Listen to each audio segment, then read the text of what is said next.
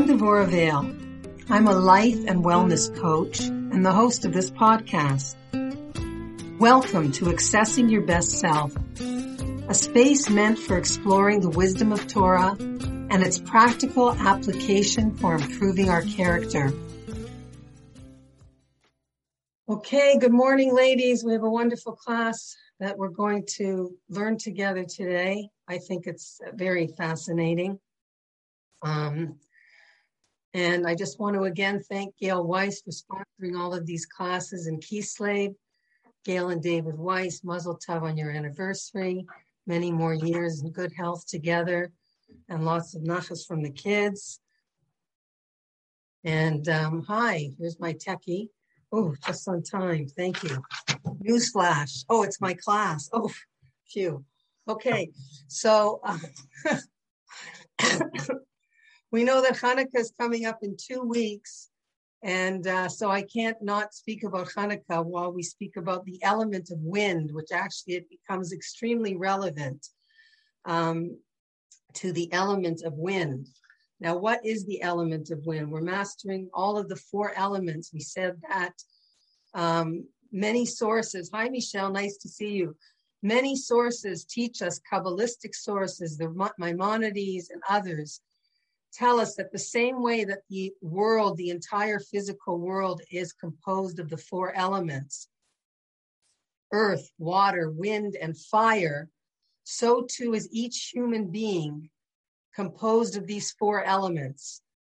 And that we have to um, not only conquer the olam gadol, the world outside of us, but even more difficult than that is to conquer or master or channel these energies within us of these four elements. So, for those of you who've listened to the podcast um, far and wide, all over the world, actually, I had 85 from Ireland one day, and I thought, what, wait a second, are there 85 Jews in Ireland? Maybe the rabbi locked all of them in the shul in one day and made them listen to the podcast. I don't know what happened. But after that, there's only been one. So I concluded as just a one Irish Jew who's technologically uh, handicapped and pressed something 85 times. Okay, anyway, hello everybody out there. And please, anybody who has questions or comments, please, uh, you can email me at devoravale at yahoo.ca.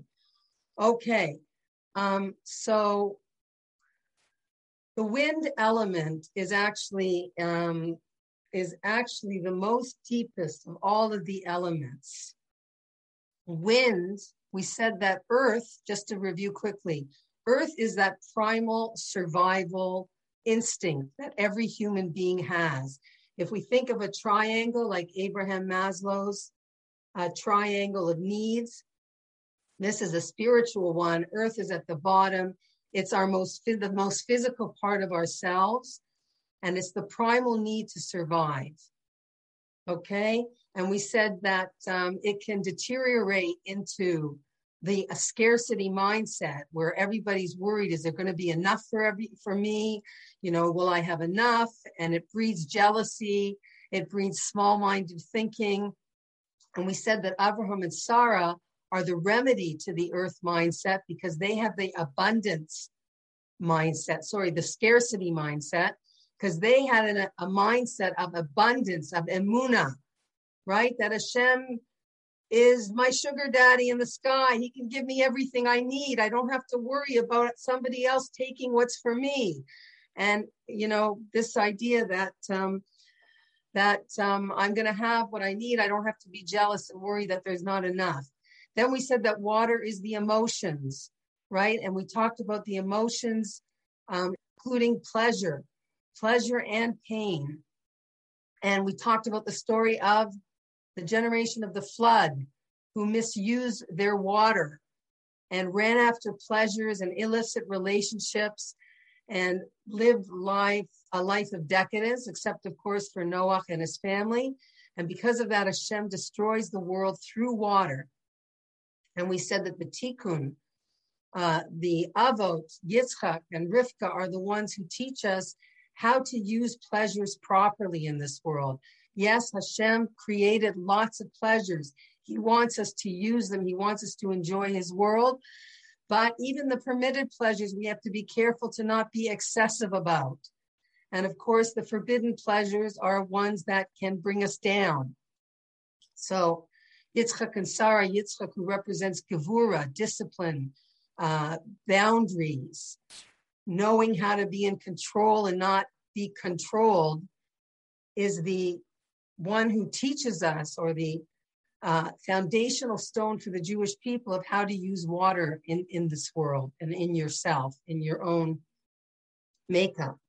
So today we're talking about wind. Wind is the intellectual faculty of man. So as we go up the chain, we're getting to more and more, so to speak, spiritual, ethereal levels, right? We know that the top of the ladder is fire, which is the most spiritual of all the elements. So here we're talking about movement, we're talking about um, wind, thought, and um, speech, right? And just to quote from this book called Getting to Know Your Soul, by Rabbi Itamar Schwartz, a rabbi in Israel, who discusses the four elements. Uh, there's a general principle that each element contains within it the other three. None exists alone. Fire contains wind, water, and earth. Wind contains fire, water, and earth. Water contains fire, wind, and earth, and earth contains fire, wind, and water. Nonetheless, wind is the deepest of the elements, the energy that makes everything else work.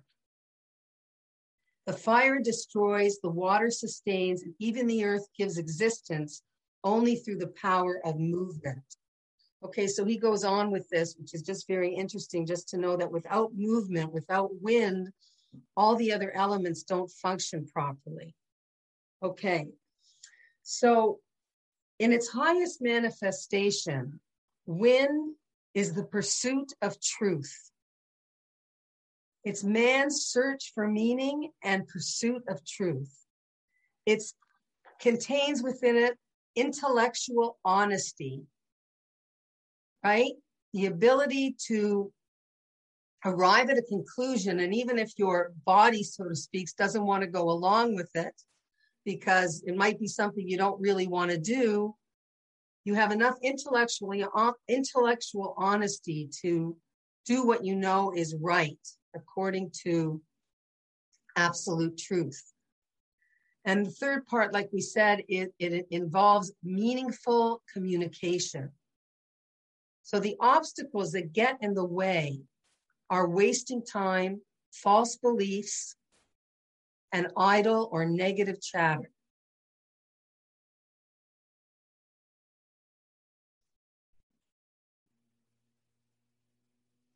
So, uh, interestingly, the Greek philosopher Socrates in the fifth century said, The unexamined life is not worth living. And because of his views, he actually um, was given a death sentence for corrupting the youth of his time by getting them to challenge the norm and think for themselves.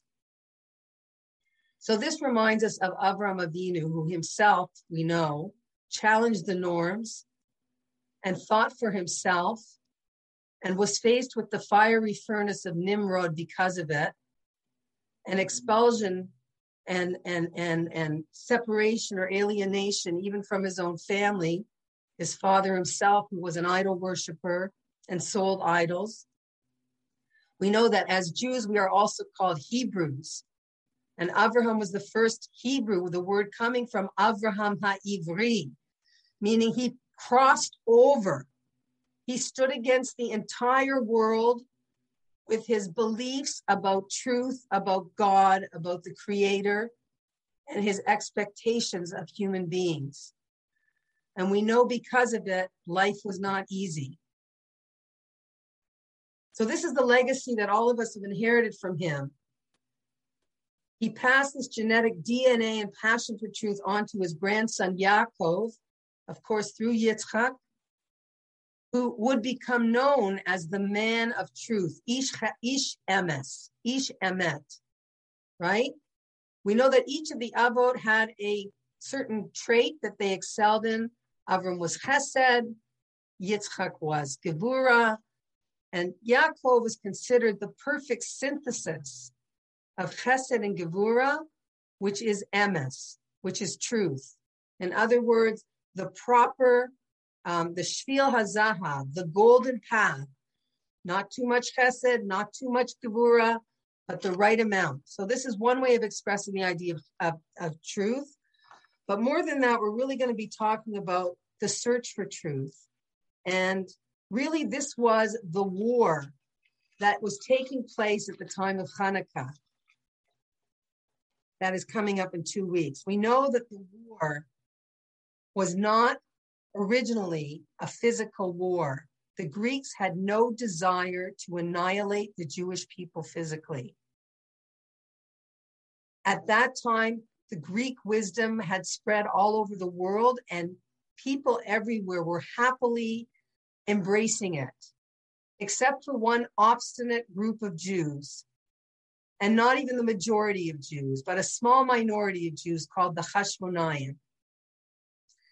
And they refused to leave their antiquated ways and adopt all of Greek wisdom and lifestyle of the time.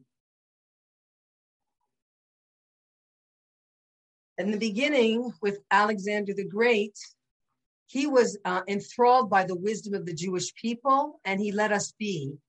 But when Antiochus came to power, he wanted us to join up with, with the Greek ways. And he disliked the fact that we would hold on to this idea of there being more than what you see, something above nature, above logic, above the rational mind. This went against Greek thought, Greek philosophy, and the Greek way of life. Hedonism, all kinds of different practices which were immoral according to Jewish belief, and other things were totally antithetical to the proper Torah way. Now it's interesting that Greek is the exile, Greek, Greece, sorry, was one of the four exiles that the Jewish people were told at the very beginning of creation. It's alluded to in the words at the beginning of creation in the Chumash that the Jews are going to go through four exiles. We also have the same allusion in the dream of Yaakov and his ladder, the angels are going up and down and up and down a different number of rungs. And the rabbis teach us that these are telling us about the four different exiles and how long each of them will last. So we know we had a Babylonian exile, there was a Persian exile, then came the Greek exile, and finally the Roman, which is the one that we are still in today. It's the longest one. Yaakov noticed an angel that didn't come down, it just kept going up and up. And this was alluding to the last and most difficult of all exiles, the one we're in today, 2,000 years. But each one has a different name. And Greece is called darkness. Hoshech al Panei Tahom. Darkness hovered over the deep. Darkness is Greece says the rabbis. Because the Greeks tried to take away our spiritual light. They wanted to eradicate our way of life that was built on the Torah. And let's face it, we embrace wisdom, and the Greeks had a lot of wisdom. The Western world today has many of its traditions from the Greek times, right? Art, philosophy, mathematics, sport, architecture. All of this came from Yavan, from the Greeks. But there was one thing that they were missing, which is why we could not embrace their culture. We say it every morning in the Siddur. Reshit Chachma Yirat Hashem. The beginning of wisdom is the fear of God that wisdom without fear of God is nothing. It says in Pirkei Avot, I didn't get a chance to look it up at three in the morning, but in Ein Yira, Ein Hachma, right? If there's no fear, then there's no wisdom. Fear not meaning fear of God, but rather understanding that there is a God, recognition of God, the understanding that somebody's watching you and it matters what you do, that there's a moral conscience, that there are absolute truths in the world. Okay? Now we had a pasuk in the Torah. One of Noah's sons was named Yefes. Yefet, Yafa means beauty, right? That the Greek people were black, and this is the Greek people. Yefet is Greece, the Torah teaches us. And the, the and Yefes was one of Noah's sons who was rewarded for having proper respect of his father and Noah. And it says there that they're going to be blessed, but it says that the blessing of Yefet the beauty of Yefet should dwell in the tents of Shem, Shem meaning the Jewish people. And what this pasuk is teaching us is that there's nothing wrong with beauty and pleasure and art and all of that wonderful thing, all of those wonderful wisdoms, unless, except for when they are an end in themselves all of these pleasures in this world, all of these chachmas are meant to be used as a means, a means towards serving God, a means towards coming to love God, a mean towards seeing and recognizing God and being his loyal servant. And the Greeks didn't like this because for them, again, there was nothing higher than logic. I always like to quote the poem, An Ode to a Grecian Urn by William Keats. The last line of that poem, which I remember learning in high school, says, Truth is beauty, and beauty is truth, and that is all you need to know. In other words, there is nothing higher than beauty. Beauty is truth. Art is truth. Music is truth. Mathematics is truth but a moral conscience, how to live. This is not in their linguistic wind philosophy.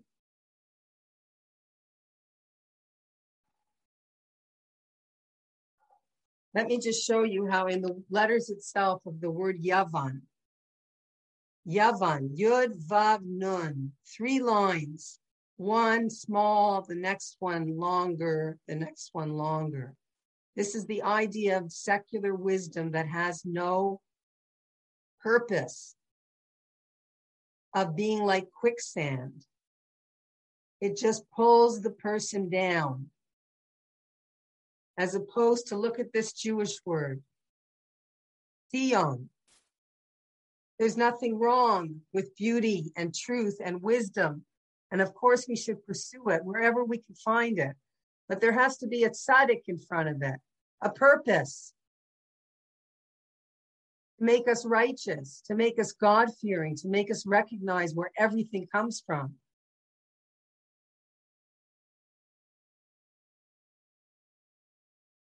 A wind is movement, and it's the deepest element.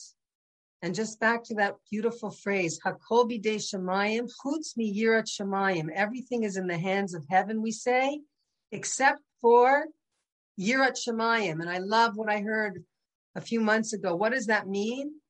It means everything's in the hands of heaven, except for whether you're going to see God, whether you're going to see God and all of that, everything. That's in your hands. God doesn't force you to see him. He doesn't force you to serve him. That's part of our free will. It's up to you. That's the only thing Hashem leaves in our hands. Everything is in his hands. Every leaf that falls from a tree, every mishap, every joy, everything that happens in our lives. But whether or not we're going to see him in nature, see him in the events of our lives, that's up to us. So there was a civil war at that time that many Jews are not aware of between Jew against Jew. Many Jews were becoming misyavnim, Hellenized, more Greek than the Greeks. We're always good at that, right? more goyish than the goyish. Listen, you know, it reminds me of a story my uncle used to tell because my father once came to him very excited. They were 10 years apart. And my father came to my uncle and said, I had a victory. Remember the golf club in St. Catharines? They wouldn't let Jews in. And I got us in. I got us into the St. Catharines Golf Club. And my uncle said, Oh, Danny, that's terrible. What are you talking about? And there's two versions to the story, but I'll, I'll use my Hanukkah version. So my uncle said to my father, Would you leave those poor Goyim alone? He said, everywhere they go, they see you. They see you in the courtroom. They see you in business. Let them have a little peace and quiet on the golf course. They don't have to have you beating them in the golf course and eating their food, their treif food and everything else. Stay away. Anyway, I think we know that Jews are very good at being more goyish than the goyim. And the goyim let us know if we don't make kiddush, a rabbi once said, then they make Havdalah. They say, we have enough goyim in the world. We want you to be a Jew. We don't need more goyim. We need Jews. Okay. Their collective unconscious understands that we are the ones who are supposed to lead the world to the understanding of God and one God for all human beings. So we all like to think when we read the story of Hanukkah that we would be one of the Hashmonai, we would certainly not be a Hellenist. But Dina Schoonmaker, you know, talks about this, that um, we would like to think that we would be one of that minority, those few who fought against the Greeks and stood strong with our principles of the Torah and were determined not to assimilate. But she says the odds are against it because humans have an incredible ability to adapt. And, you know, she points to the coronavirus and what we've been living through for the past two years. But in general, human beings are adaptable. And when you are surrounded by certain isms, certain philosophies, certain ways of thinking, as we all know, as Jews living in a Christian world, right? If you ask the average Jew on the street, who what was Moses's mother's name? They can't answer you, but they know who Jesus's mother's name was, right? And they know when Jesus's birthday was and when he died, but they can't tell you when Moshe's was because we live in a Christian society. It reminds me of a great joke where Johnny comes home from school one day. Sorry, da- sorry, David comes home from school one day and he says to his dad, you know, Dad, Johnny told me that there's three gods the Father, the Son, and the Holy Ghost. And David's Jewish father says to him, Well, you go back to school and you tell Johnny that there's only one God and we don't believe in him. Jews have always had a hard time with God. We have cognitive dissonance. After all, we grow up in cultures where they spent their whole religion trying to get rid of us in the name of their God. So God is a very scary concept to us. And since we know so little about our own and so much more about theirs, I had a friend, I think we were four years old, maybe we were five, but she was my next door neighbor. She was my best friend. I still remember a conversation we had as kids. She was a Baptist, a Bible thumping Baptist, and very proud uh, and, and knew very proudly that if you converted a Jew, it was a huge thing. And she once told me in our innocence, we had this conversation where she told me that if I don't believe in Jesus, I'm going to hell and I need to get saved. And I would like be like, really? Like, you mean even if I'm good and I, you know, do everything and then I, I don't know, maybe we were seven by this time and I knew about the Holocaust. And I said, So you mean all those people who were in the Holocaust, they all went to hell, but the people who killed them, who went to church every Sunday, they're all in heaven. right? Because they were saved. Anyway, I would just say, I'm sorry, that's that's a God I cannot believe in. I I can't buy that, you know. And I remember in those days the Christians had this bumper sticker on the back of their car that said, I found it. and the Jews came back with a bumper sticker with Magen David's on it that said, "We never lost it." Anyway, I, I thought that was a good. I, I, told my friend Linda that too. I said, "By the way," anyway. Uh, so back to the idea of Dina Schoonmaker. Um, she says, you know, the odds are against us having been Hashmonaim because really if we examine our lives even today, having been in Galus now for 2,000 years, we have been so indoctrinated. The darkness has infiltrated to the degree that we don't even know what's Jewish and not anymore in terms sometimes of our sensibilities. And she says that unless a person just there's a there's a slogan in coaching decide don't slide that a person, the Hashmonaim, what made them different is that they had certain standards, certain rules, certain set of morality, values, which we all have. And they decided that they're not going to slide.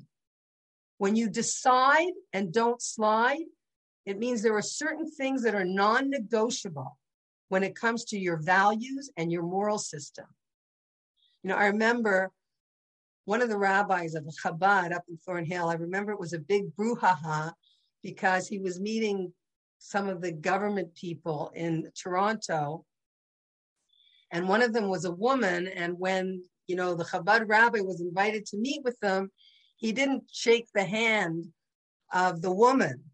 And they wrote it up in the newspaper. And of course, the Jews thought it was awful. And, you know, the Goyim thought it was terrible. And whatever. It was just a big thing. But here was a rabbi whose standard is that no matter how much honor they want to give him, he's not shaking the hand of a woman because that's part of Jewish halacha. And some people, whatever, hold by that very high standard. And he didn't do it. And I remember my husband was speaking at a shul one night. It was late at night. We drove there and it was winter and it was freezing. And he came out to meet us in the parking lot. And my husband and I came along, and my husband said, Oh, Rabbi Mendel, whatever, did you meet my wife, Devorah? And he said, Oh, hello. And I said, uh, You know, I said, Hi. I said, I don't have to worry that you're going to shake my hand. anyway, okay, I thought that was funny. Um, okay, so let's get back to our book that we've been learning from about the elements. Rabbi Shlomo Buxbaum, of an empowered life because it's amazing how Hanukkah fits right into the next episode, the next narrative in the Torah, that it corresponds to the element of wind, which is Migdal Bavel, the Tower of Bavel. Who were these Tower of Bavel Jews, right? Or non Jews, I'm sorry, but they were the people of the world at that time. And they were just like the Greeks. They built this tower because what their motive was, what they put their intellects into, and their speech, which was unified into, was this ideology of let's get rid of God. Let's build this tower to the sky, and somehow we're going to get rid of God. Okay. Few other ideas before I go into it, actually. I, you know what? I'm going to come back to that. Okay, that's a good ending. Okay. so let's talk about that. So, so the negative manifestation of wind is Migdal Bavel, right? Great architects and intellectuals who got together to say, come, let us build a city and a tower with its head in the sky. And Rashi there tells us, or the rabbis teach us, I better hurry. Um, all the ingredients for greatness were there. The nations were united. They were in a central location. They spoke the holy tongue, Lashon HaKodesh, Hebrew. And if they desired guidance in achieving holiness, they had Noah, Shem, and Abraham, who, who were living at that time. Instead, as happens so often in human history, they chose to ignore their spiritual advantages and to turn their opportunities for self aggrandizement and power. And so Nimrod, who was the primary driving force behind this rebellion, they planned to build a tower ascending to heaven and wage war against God. Okay.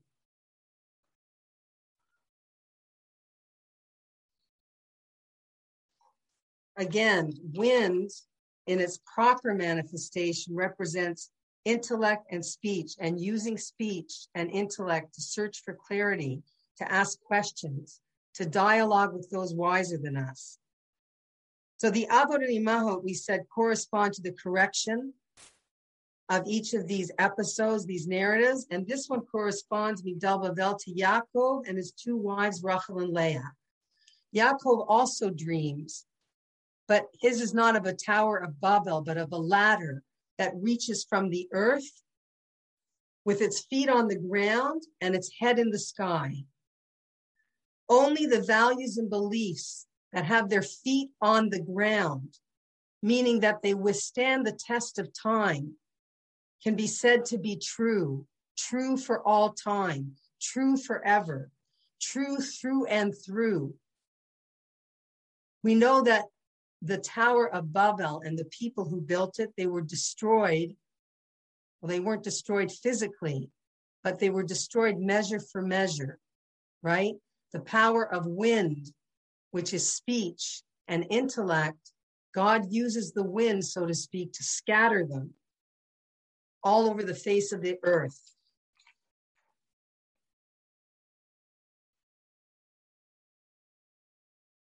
And Yaakov, on the other hand, we have an interesting lashon on the page on, on chapter 28, pasuk 13.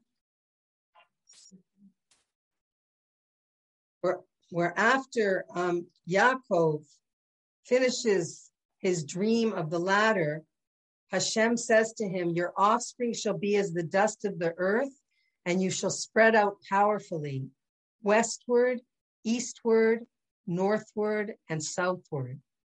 So the scattering in its negative manifestation of the people who build the tower, who are spread apart and are no longer unified, and no longer have the same language, but are, you know, Bavel, the word Bavel, Migdal Bavel means to babble, confuse speech. They're spread out, and, and Yaakov as the tikkun, as the element of wind in its proper way, the Jewish people are spread out all over the earth in a powerful way, in a blessing.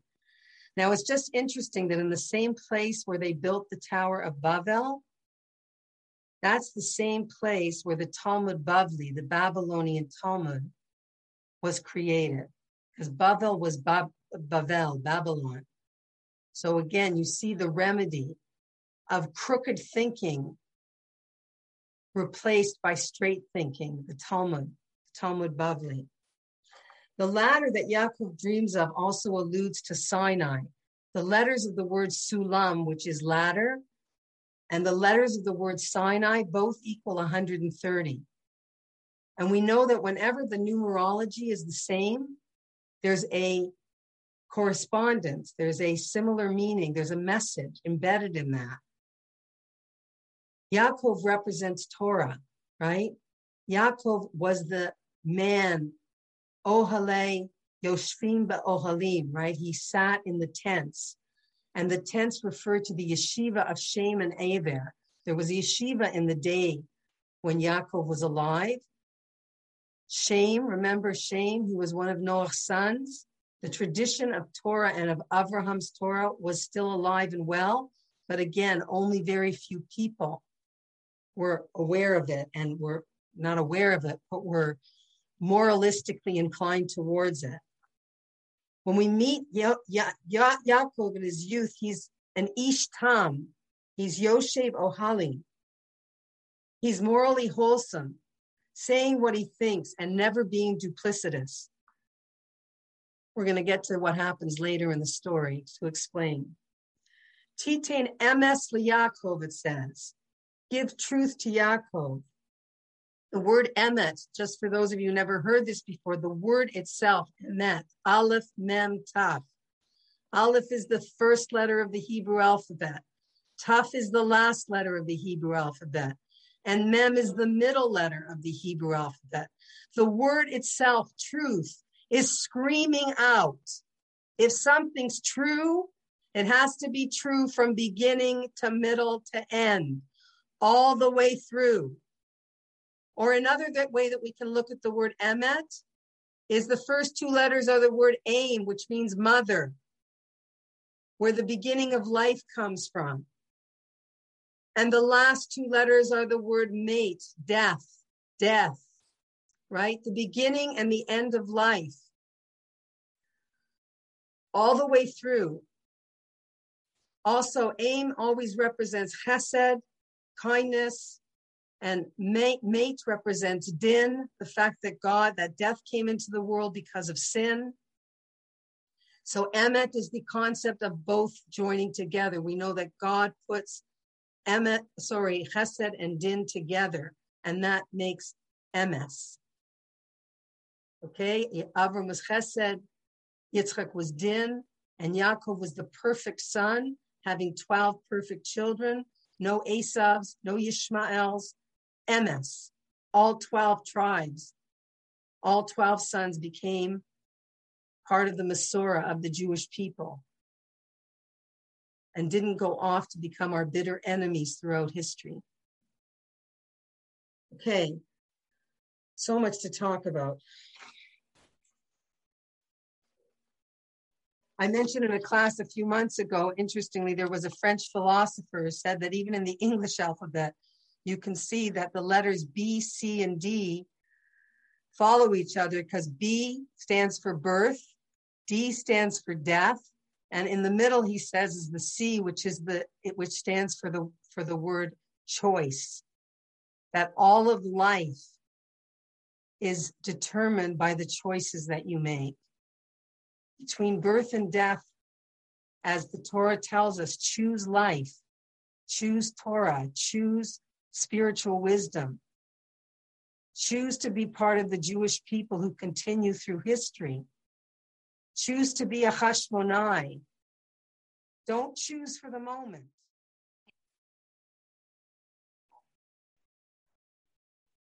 There She is. She joined again. Oh, there you go. Okay. Hey, Ravitush. Ravitush. Hi. Hi. Deborah, we don't hear you. You are on mute.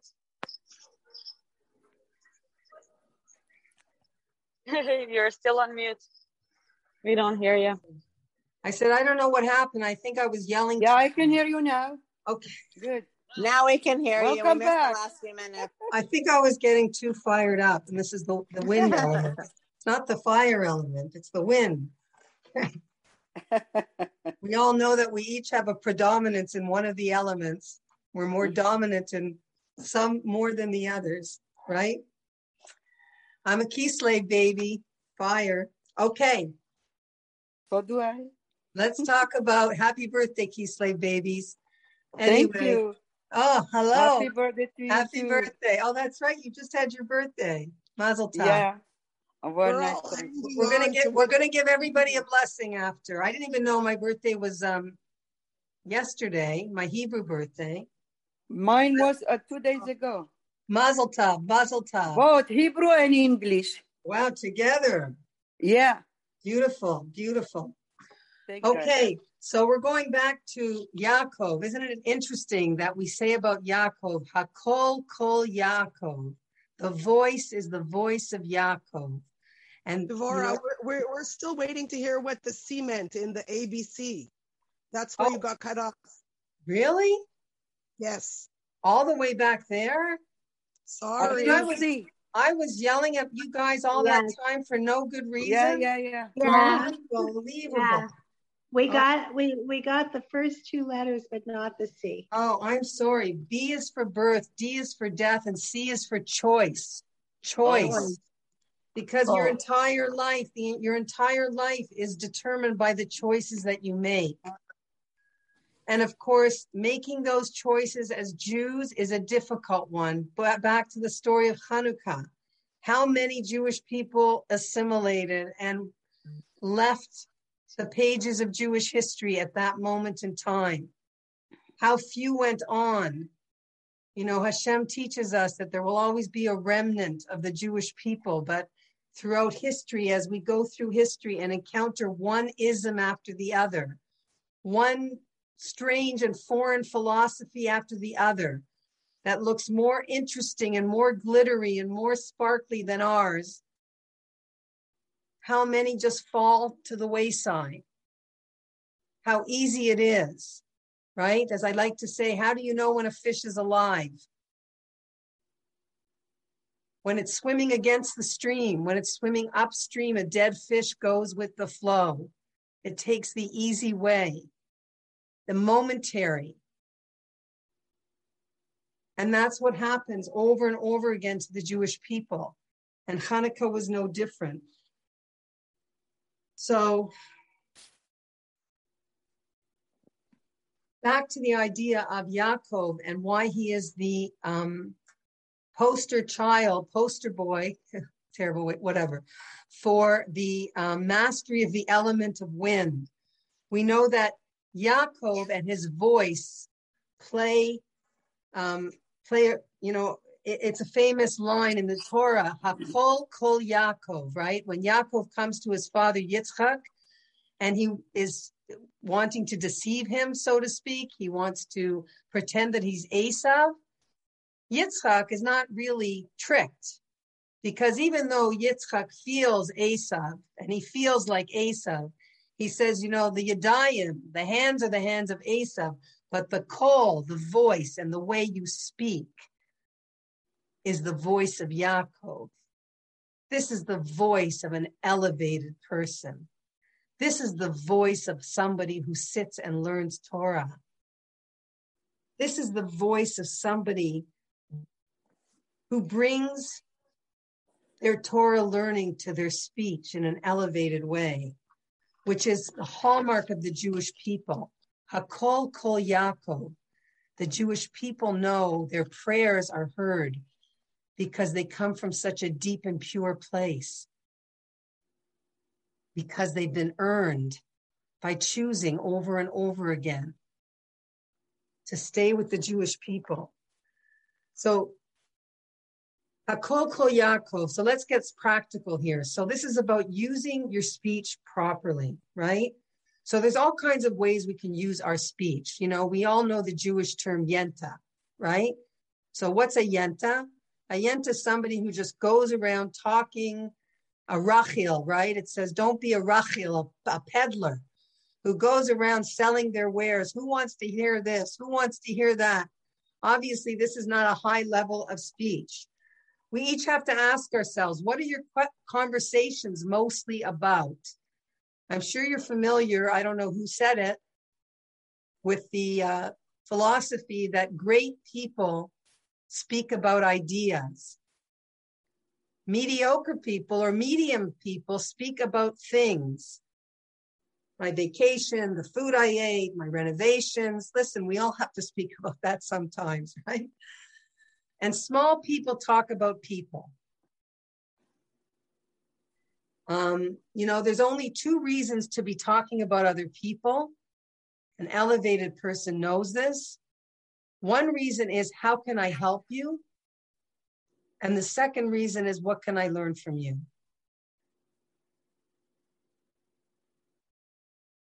You can think of another one. I don't know if there is. Listen, sometimes we have to talk just because we have to clear things mm-hmm. or we have to have somebody's ear to help us work through issues with other people. Our, our relationships are complicated, but just to talk, to be a yenta, that's not acceptable. Another way we can misuse speech is kvetching. Another Jewish pastime. We made up that word, didn't we?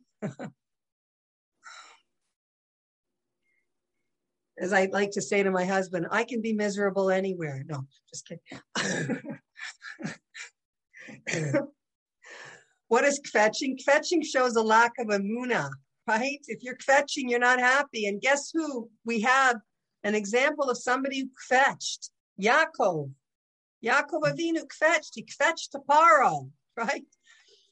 when he's reunited with Yosef and Yosef brings Yaakov to meet his, you know, the king, the king of Egypt. Paro asked Yaakov, How old are you? You look really old. How old are you? And Yaakov responds by saying, quote, the days of the years of my sojourns have been 130 years. Few and bad have been the days of the years of my life, and they have not reached the lifespans of my forefathers in the day of their sojourns.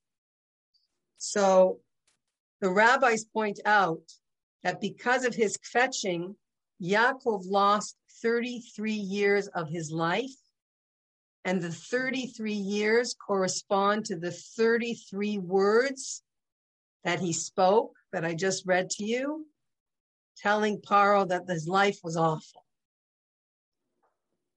And we know that one of the greatness of tzaddikim and one of the levels that we're all supposed to aspire to, and there's too much to talk about to go into this today, but is the idea of accepting Yisurim, accepting difficulties, accepting challenges in our lives, not just accepting them, but accepting them be'ahava, with love, recognizing that everything Hashem sends us, He's sending us with love.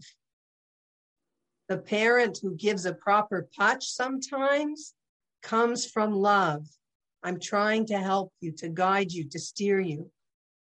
Now, of course, this doesn't, some tragedies are so big, we can never understand them. And we can only say that Hashem is good and everything he does is good. And obviously, this is a very high level that even Yaakov Avinu, the Torah shows us, at that moment, you know, was not on. He was kvetching and he lost 33 years. We have to be careful what we say.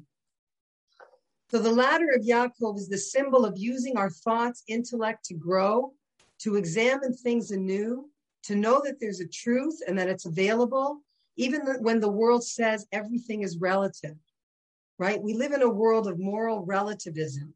We live in a world with so many isms that we're fighting today. The battle continues. Number one, materialism right? We have more than our bubbies and great grandparents could ever dream of, but we kvetch and it's not enough. And we don't focus on what we have, and everything around us tells us you can't be happy because you don't have this and you don't have that. And when you get that, it's going to be, you're going to be happy, right? The power of the imagination that keeps us craving and running after things that are illusions. We have the ism of moral relativism. Anything goes, everything goes. There's no right, there's no wrong. It's all what you think, it's all what you feel. You know, it began definitely in the 70s, 60s, 70s, probably before that.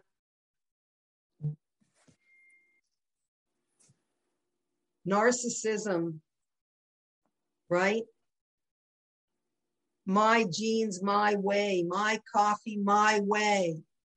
I can't eat that potato kugel. My mother didn't make it.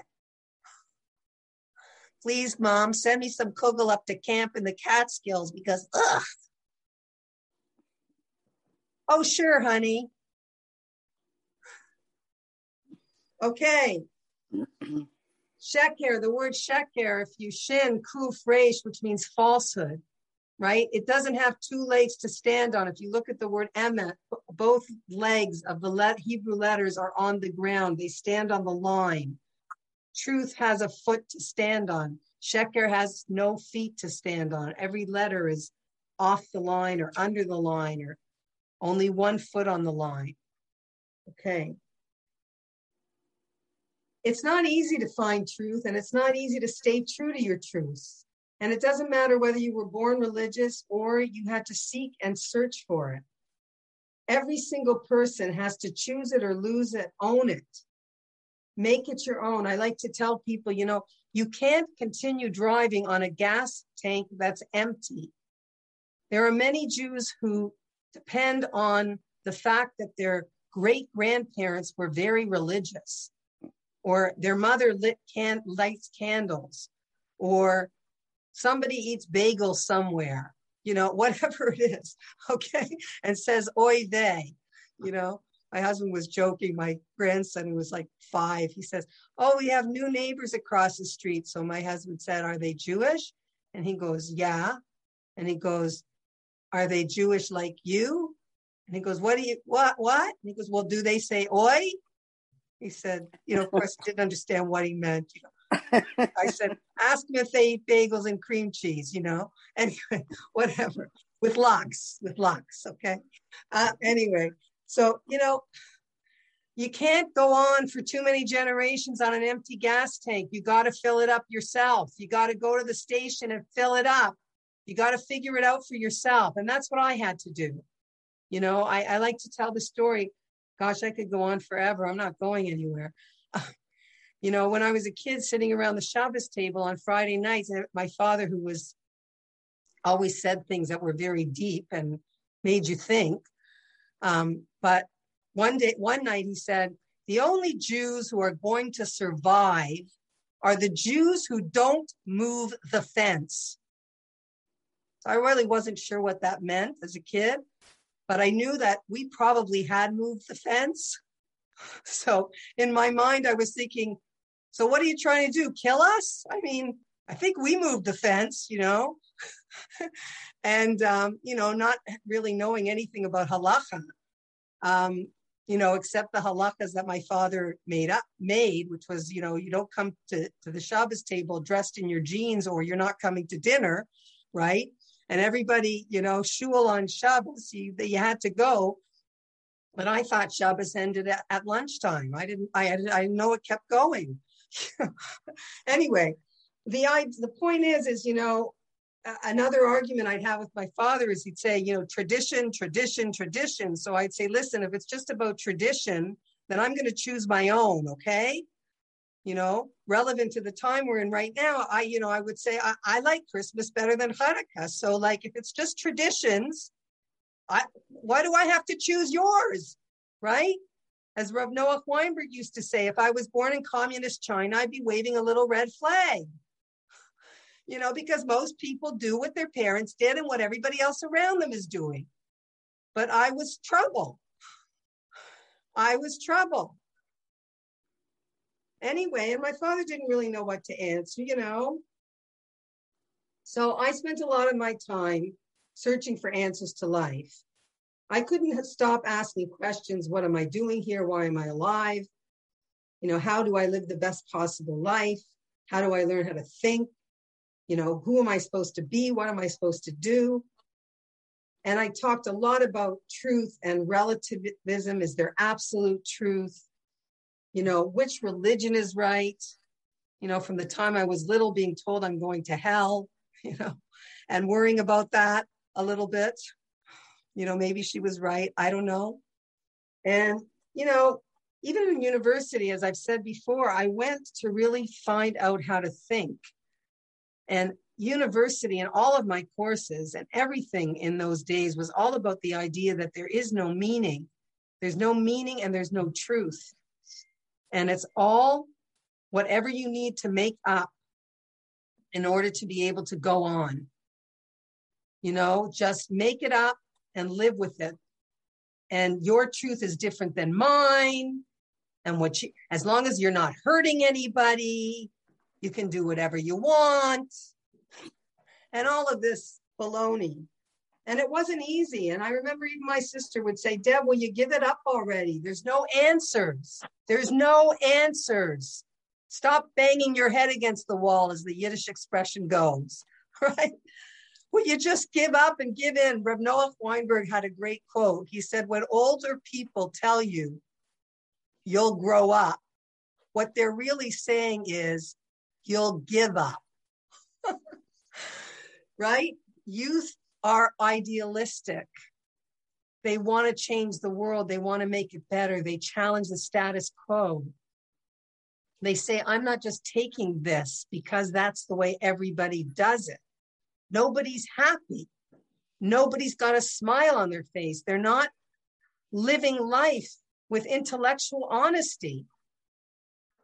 And, you know, for me, even though I went to shul, I think till I was 15 or 16, the Torah was a closed book to me. They'd take it out, they'd read it, they'd parade it around, they'd shake each other's hands a hundred times and put it back, put it back in the aron. It was such an incredible ceremony of parade, right? But it was like it was a closed book. I had no idea that Judaism had any wisdom at all. The Judaism was th- that I knew intellectually or spiritually stimulating. It was about what are you wearing to shul and what kind of car do you drive there that you park around the corner so God won't see it. For any of you who had that kind of upbringing, you know, kind of strange, you know, God, who do I care? Who's going to see my car? I'm more concerned that the rabbi will see my car than that God should see my car, you know. God can't see my car. Anyway, that's the God I don't believe in anyway, right? Um, I'm having a good time. I hope you are. So, actually, I was just coaching somebody this week, and she said she used to go to one of the shuls here in Toronto, and she remembers as a kid being totally turned off shul because they were asking for money in shul in the middle of shul, and you know, in her young mind, she was like, what kind of a crazy religion is this? I came here to, to, to, to talk to God and to be spiritual, and they're talking about money. And, and of course, you know, she was probably, I said, you maybe you were worried too, like, you know, maybe you didn't have that kind of money, and your parents didn't have that. You know, everybody's giving money, and your parent, come on, mom, come on, dad, come on, do something here, you know, and they're not doing it, right? And like, Judaism and money, how do you put that together, right? That's like, what? In shul, no less? Going on here? This is the most materialistic, non-spiritual religion, right? Where, you know, we tell God what to do. He sure, certainly doesn't tell us what to do, you know? And, and, and, and that's what it is. So we all know about the Ba'al movement. And, you know, it started in the 60s. Kids were looking for clarity. They were looking for spiritual wisdom. They were putting on their backpacks and traveling to Israel. I'm reading a book right now about Rav Meir Schuster. Zecher Tzadik Libracha used to tap young Jewish kids on the shoulder at the kotel and say, hey, would you like to go to yeshiva? Would you like to meet a wise man? Would you like to learn more about who you are? And he went after people over and over again. He followed you. He he wrote you letters. He found you at the tel aviv station. He found you here. And he was relentless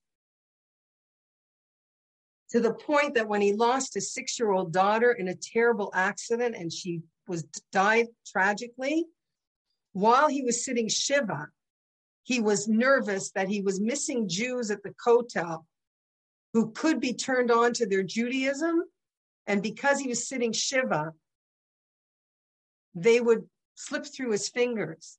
And he actually asked a Shaila to one of the great rabbis of the day whether he'd be allowed to, to leave Shiva in the afternoons and go and do his job. And the rabbi, I can't remember if it was Rav Elyashiv or Rav Steinman, said, I can't say yes because people will not understand you're doing such a thing. But I want to come to the Shiva of such a person who cares so deeply for the Jewish people that he can't sit still at his own daughter's Shiva because of the worry that there are Jews who are walking away from their Judaism and will be swept away, right? As so many Jews are through our march through time and through history.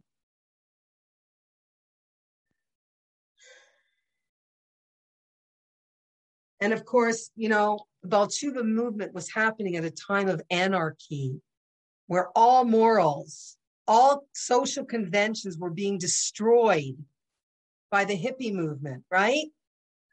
You don't want to, you know, bear your story to the world, then you're repressed.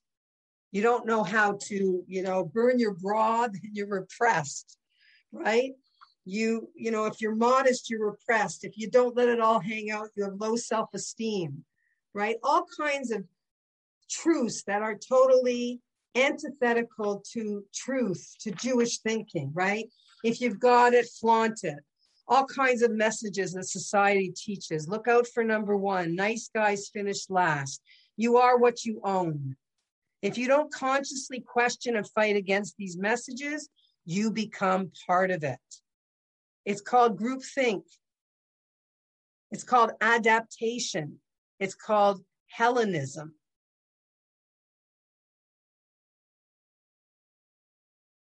to be a, a, a to be an independent thinker, to be part of a nation that is an ambodad, badad, an, a nation that stands alone, you have to be a rebel.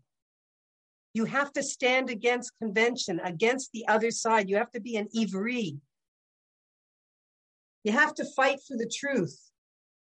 Rav Noach Weinberg also, Zatzal said, don't be, don't be afraid, he would tell these young people to discover that the real you may be different than the current you. It takes courage. It takes courage to upset your whole concept of yourself and a willingness to be unpopular, even within your own family. Who do you think you are? You can't change. You can't do things differently than the way you grew up. This is the way we've done it. This is the way we do it. You've lost your mind. Absolutely crazy. When are you going to get a job and grow up and stop looking for truth? What a bunch of baloney, right? My father would say to me, I'm going to go find myself. Okay. I'm going to leave the wife and kids and I'm going to go find myself. baloney. And he would even say on Yom Kippur about me, he would he would read from you know Unetaneh Tokef, who will this, who will that, who will this, who will that, and he would say, who will wander, Deborah, who will wander. And then I read this wonderful quote: "All who wander are not lost." I didn't read it. I read it recently, but I would have answered him that way. He always loved a good debate. He was a lawyer, and I was his best debater. Um, and he was intellectually honest. When I when I said something, he said, "Uh huh, that's a good one. That's yeah, yeah, okay, mm-hmm, right." Rav Noah Weinberg also was famous for saying, "Know what you would die for, and then live for it." Whatever you give up your life for, that's what you should be living for. Jews have given up their lives throughout history for the belief in one God, for the belief in Torah, for the moral sense of justice and fairness and goodness and kindness and all of the ideals and values of Judaism. Thomas Cahill wrote a book, The Gift of the Jews, and all the great thinkers understood that without the Jewish people, this would be a very different world. We'd still be beasts, we'd still be pagans, we'd be uncivilized. And, and even with the Jews, people have the free choice to go that way, right? Okay, I'm going to end in a minute. So Torah provides all the answers, and Torah believes in absolute truth, truth that does not change based on how you feel, where you live, what culture you come from, which society you're in, what the latest trend is. Jews fell for communism, they fell for Marxism. Today we have something called humanistic Judaism, right? Oh, we Jews, we know how to do tikkun olam, you know, I know how to be good. You don't have to, I don't need God. I'm a human. Just being human makes me a mensch. Well, humanistic Judaism, you make up the rules. You can also break the rules, right? And if you know there's a good business deal and nobody will see, and yeah, it's a little bit corrupt, but there's no God anyway. It's just about humanistic Judaism. What's to prevent me? Or, you know, if somebody makes a pass at me and my marriage isn't so good anyway, and it's pretty flattering that this male or female likes me and, you know, nobody's around, what's to stop me? The story of Abraham and Avimelech when he took Sarah and he found out that Abraham lied and said that he's her brother. And he says, Why did you lie to me? Why didn't you just say that you're her husband? And Avram, of course, says to him, Because if I had said I was, you know, her husband, you would have killed me and taken her. My brother, okay, you gave me a lot of gifts. And Abimelech said, Oh, no, I wouldn't do that. And Avram says to him, Yes, you would, because Ain Yirat Hashem Po. There is no fear of God in this place. There's nobody watching you in your mind. You're not accountable to anybody or anything. As long as nobody sees me, as Rav Yisrael Salanter said, I wish that my fear of God, no, he blessed his students. He said, Your fear of God should be as great as your fear of other people. and they said, Only that much? And he said, Halavai, Halavai, that you should have as much fear of God as you have of what other people think. This is how we realign ourselves with truth. It's all there for us. The Torah is an open book, it's there for us. Rabbi Buxbaum in his book says, you know, so I just wanted to say, and I know I'm going over, but even people who are born religious, born with Torah, and of course, they begin life on a very much higher elevated level than the rest of humanity. And they're very good people, many of them, and they have proper values. But we live in a porous society. We can't help but be influenced by this long exile and the societies that are all around us, right? And the way that people behave around us. So we always have to have our GPS. I can't remember what Lori Palatnik calls that, the, our God something. Um, but anyway, we always have to be recalculating, right? Make sure that we're living what we believe and we're behaving, we're deciding and not sliding. We're spending our money in a way that's in alignment with Torah values. And then, of course, non religious people who don't grow up Jewish people who grew up like kidnapped Gentiles is the halachic um, understanding that today most Jews are like Tinok Shanishba, kidnapped Gentile, sorry, kidnapped children who were raised in a non-Jewish environment and don't know, really don't know. Most people don't ask questions. And when they do and they don't get the answers, they give up. They grow up and give up. But Judaism encourages questions. Where was Hashem during the Holocaust? When you, if you ask those questions, even in Beis Yaakov, you know, 20 years ago, 30 years ago, I was told you were shut down. You weren't allowed to ask those kind of questions. Questioning God was a problem. Today, hopefully, everything is more open. Hashem wants us to ask why do bad things happen to good people? Where was God during whatever? All of these questions. This is how we grow and we learn. So you, we need to be, you need to be a rebel to push back, to open up questions and realize, and this is another big chiddush I had, that if God gave me a brain, if God created me, and he gave me a brain that asks and says, why, what, teach me, tell me, and then he says, na, na, na, na, na, there are no answers. I'm not going to tell you. right? Like, what? That is the most cruel thing anybody could do. I don't want to believe in a God that's so cruel.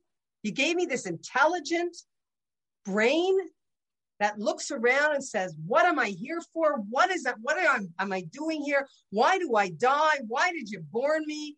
What is this all about? Right?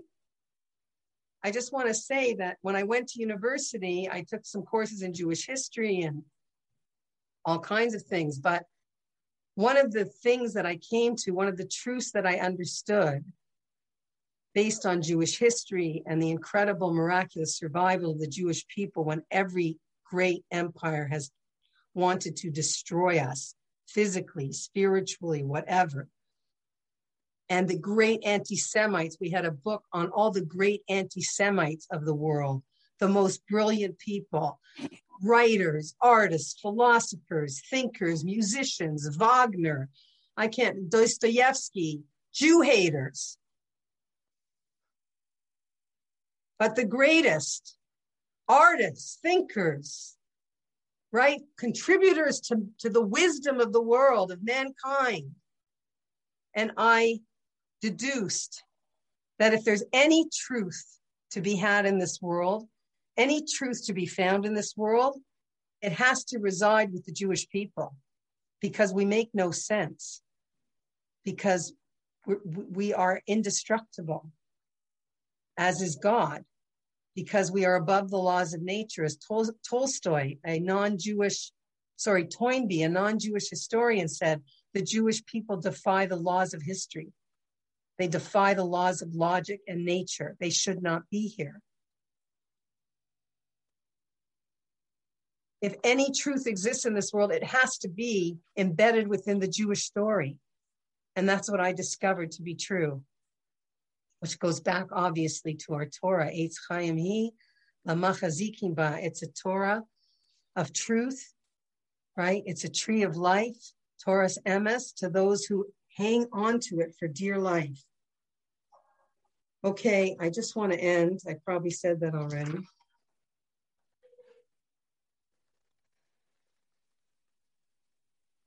Well, how can I end without telling you that Yaakov, who was called the Ish Emes, this is Marlene's question, is the one that we learn to be tricky and sinister and sly from.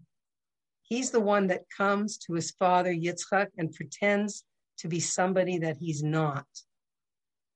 Now, Yaakov was Ish Tam. He didn't want to do this. His mother, his mother Rachel, tells him to do this, and he doesn't want to, but he listens to his mother. And he knows, remember, fair and square, Esav sold him the Bechor. Yaakov gave him the soup in exchange for the Bechor, in exchange for that blessing that Yaakov had to go in and pretend he was Esav to get. But he wasn't being duplicitous because that was his bracha. Esav sold it for a bowl of soup, which revealed what Rivka, sorry, already knew that it meant nothing to Esav and that Esav was not going to be the continuation of the Jewish people, just like Ishmael was not. But it's a very interesting idea that Rabbi Buxbaum says that when Yitzchak says, Hakol kol Yaakov, the voice is the voice of Jacob, Yitzchak is saying, I know this is Jacob. I know he's dressed up as Esav, but this is really Jacob. And Yitzchak knew very well who Esav was and all of his bad traits, and who Yitzchak was, his son who sat in the tents and learned Torah. And he knew and he trusted that if Yaakov was dressed up as Esav to get this bracha, he trusted that Yaakov was doing this for the right reason and for a good reason. He recognized the voice. Okay. Last thing I want to say is that Yaakov, after he battles the evil Esav, right? The angel of Esav, the Malach of Esav, his name is changed from Yaakov, right? The one who grabbed Yaakov from the word Akav, who grabbed the heel of his brother Esav. No, I'm the firstborn. You're not going to get the firstborn. I, right? As he's coming out of the womb. Yaakov's name is changed to Yisrael. If you change the letters of the name Yisrael around, you get the letters Rosh Li. My head is mine. We're called Bnei Yisrael the children of Yaakov who became Israel. Israel is a higher level, elevated name for the Jewish people. It's teaching us that the element of wind is connected to our thoughts. It's connected to our pursuit and love of truth and our search for it, constantly refining it, constantly going back to our Torah, which is what Yaakov represents, and making sure that we keep our Jewish mind and our Jewish beliefs and values and live by them intact and don't fall to the isms that are all around us.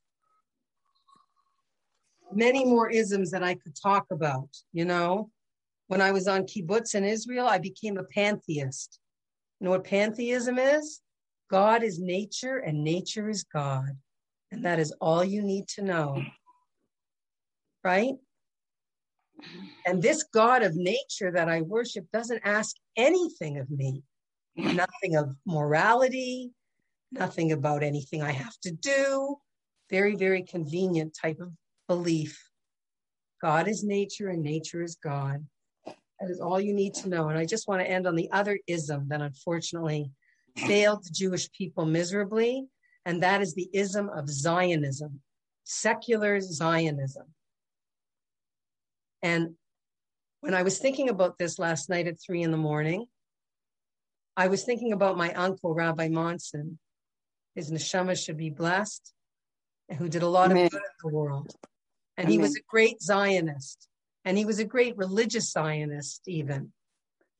And when I was, uh, you know, part when we were re- rabbi and rebbetzin at Clanton Park, between rabbis there, one of the congregants there kept telling me, you know, I have an article from your uncle that I've kept for 50 years. I want to bring it over. I want to give it to you. Susan, if you're listening and you're going to listen.